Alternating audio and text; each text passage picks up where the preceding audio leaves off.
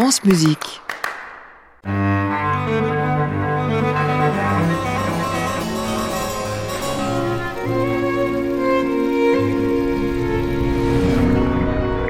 Le journal intime de Jean-Sébastien Bach.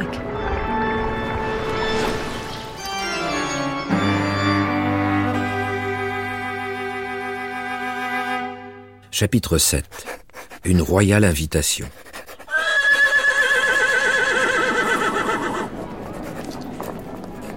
Aujourd'hui, 30 août 1742, nous avons célébré notre ami et chambellan Karl Heinrich von Dieskau. Pour cette belle fête champêtre, j'ai composé ma cantate en burlesque et les dames ont été très heureuses de chanter la partie de soprano. Ma chère Anna Magdalena, qui était si faible ces derniers mois, a retrouvé toutes ses forces pour chanter aux côtés de notre petite Katharina Dorothea, qui chante assez bien elle aussi. La journée a été magnifique.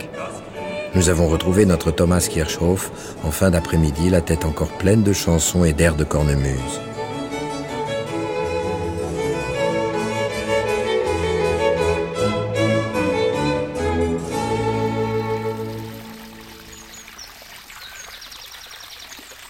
Autrefois, le temps filait au gré du courant de la rivière. L'eau vive emportait ses cailloux vers le futur, embrassant le présent. Au bord de la rivière qui murmure, le moulin faisait clap-clap.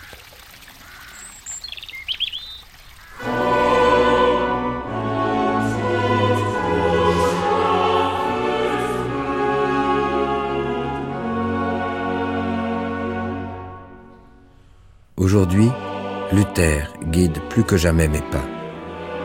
Il me faut suivre le Christ sur son chemin. Comme lui, je veux porter ma croix. Ich will den Kreuzstab gerne tragen. Avec patience.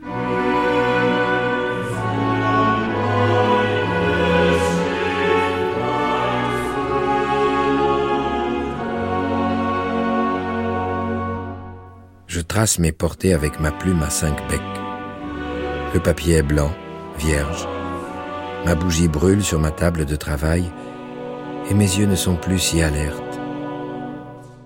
L'eau de ma rivière remonte-t-elle le fleuve de la vie 4 septembre 1747. Une petite fille est née chez notre fils Carl Philippe Emmanuel.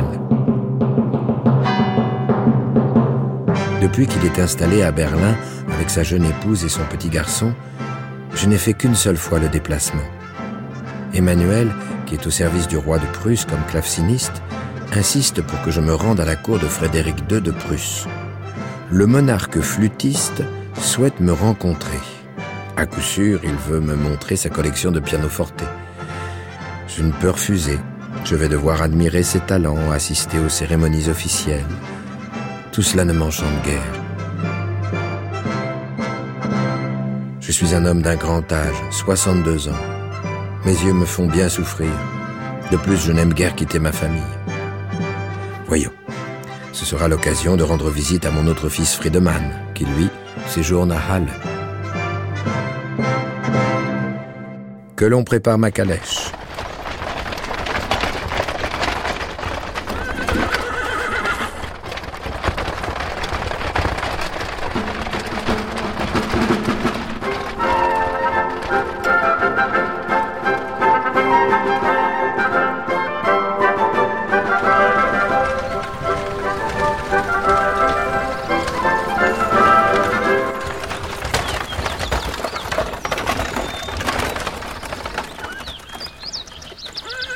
Dimanche 7 mai 1747, me voici enfin rendu au château de Potsdam.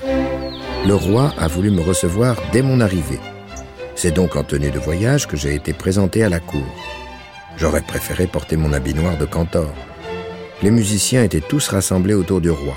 Soudain, il lève sa flûte et annonce ⁇ Le vieux Bach est là !⁇ C'est ainsi qu'a commencé cette soirée inoubliable.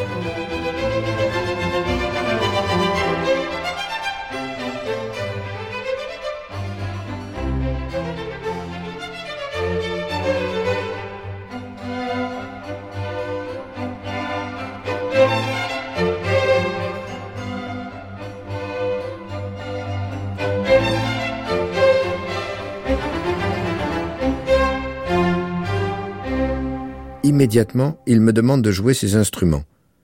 J'improvise donc pour lui et sa cour quelques fugues, bien belles, ma foi. J'oublie la fatigue du voyage et mes vêtements qui sentent le cheval. Seule la musique vient affirmer sa toute-puissance. Je perçois l'orgueil du monarque légèrement piqué. Mon fils est à ses côtés. Il me connaît bien, mon cher enfant. Il doit bien voir que je jubile. Mais il est au service du roi. Il ne peut rien laisser paraître. On me souffle alors un thème de trois notes sur lequel je dois improviser. Ce thème est bien saugrenu. Mais qu'à cela ne tienne, j'improvise dessus une fugue à trois voix. Toute la cour admire mon improvisation, mais je sens que le monarque veut me montrer que c'est lui le roi. Il pousse alors le défi et me demande de lui jouer cette fois-ci une fugue à six voix. Là, je me lève, m'incline et lui déclare que son thème si dense et si beau mérite que je le couche sur papier en une véritable fugue et que je le grave sur cuivre.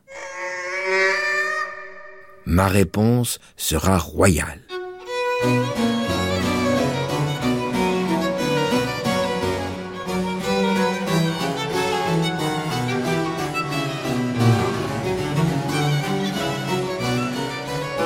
Je suis à ma table de travail. Voici deux mois que je suis rentré de ma visite au roi de Prusse. Je compose, comme promis, mon offrande musicale. J'ai écrit en allemand sur la couverture. Je sais qu'il n'aime pas cette langue qu'il associe à celle des chevaux.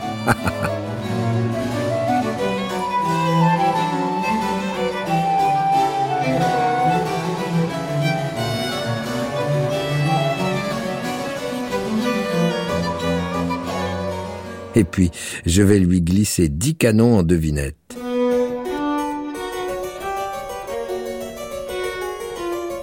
Voyons. Un à l'écrevisse. Avec le titre, il doit normalement comprendre que son thème va se déplacer à la manière d'une écrevisse ou d'un crabe. Donc, à reculons. Avec les deux voix qui jouent le même thème, mais en sens inverse, il devrait découvrir ma croix au centre. S'il y parvient. Et si j'écrivais Cherchez et vous trouverez J'en ris d'avance en l'imaginant déchiffrer ma partition. Le vieux bac vous répond, Majesté. et voici même ma signature B-A-C-H dans les notes de cette fugue à six voix que je vous ai promise. Oh non On ne défie pas le vieux bac.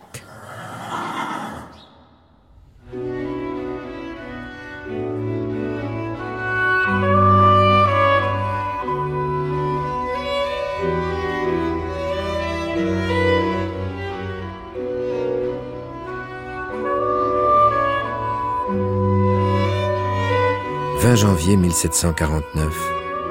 Louez Dieu tous deux les fiancés. Nous avons marié notre petite Lisgen à ce cher Alt Nicole. Mon ancien élève sera un bon mari, j'en suis certain. Depuis le premier jour où il s'est présenté à moi, j'ai aimé cet enfant. Il montrait beaucoup de dons et de détermination. Quelle joie lorsqu'il a accepté de jouer à l'église au violon, puis au violoncelle. Et quand il a recopié le cinquième concerto brandebourgeois, vraiment, quel garçon. Je suis certain que ma fille n'est pas restée insensible à ses charmes quand il s'est présenté à nous la première fois.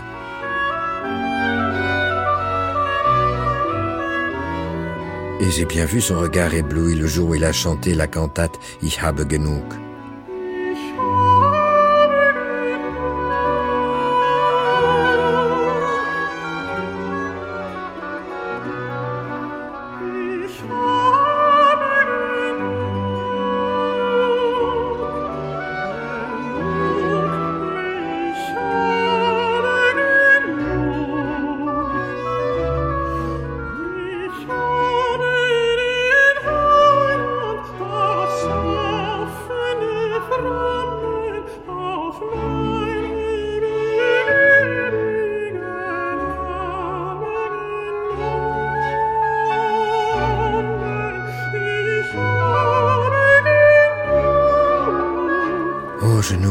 Ce sourire mélancolique sur le visage de ma douce épouse, regardant partir sa fille.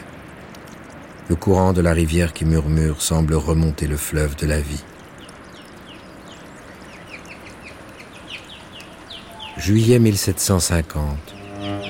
On a tiré les rideaux de ma chambre. Je dois rester dans l'obscurité. Je ne vois plus la lumière du jour. J'ai fait confiance aux docteurs qui m'ont à nouveau opéré.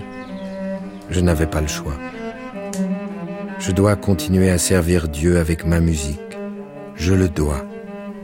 Mais aujourd'hui, il me semble que je vois encore moins bien. J'essaie de relire mes dernières compositions pour orgue. Il faut absolument que je termine cette collection de chorales pour les publier. Je dicte à Anna Magdalena les notes de mon prélude au dernier choral.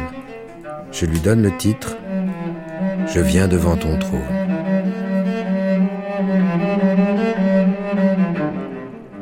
« 28 juillet 1750 on tente d'alléger mes souffrances. Je sens la main de ma si chère et tendre épouse. J'attends à présent la douce mort. La petite heure, Stundeline, la dernière, plus courte que les autres, celle dont on ne connaît pas la fin.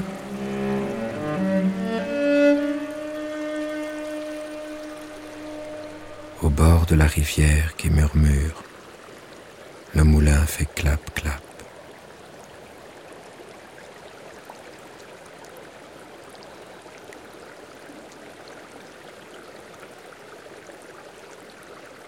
Le journal intime de Bach, un podcast de France Musique, écrit et produit par Marianne Vourche.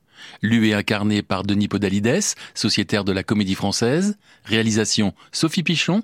Prise de son Jean-Benoît Tétu. Mixage Valentin Hazan. Coordination Stéphanie Chazelle, avec la collaboration de Pauline Boisaubert. À réécouter sur francemusique.fr.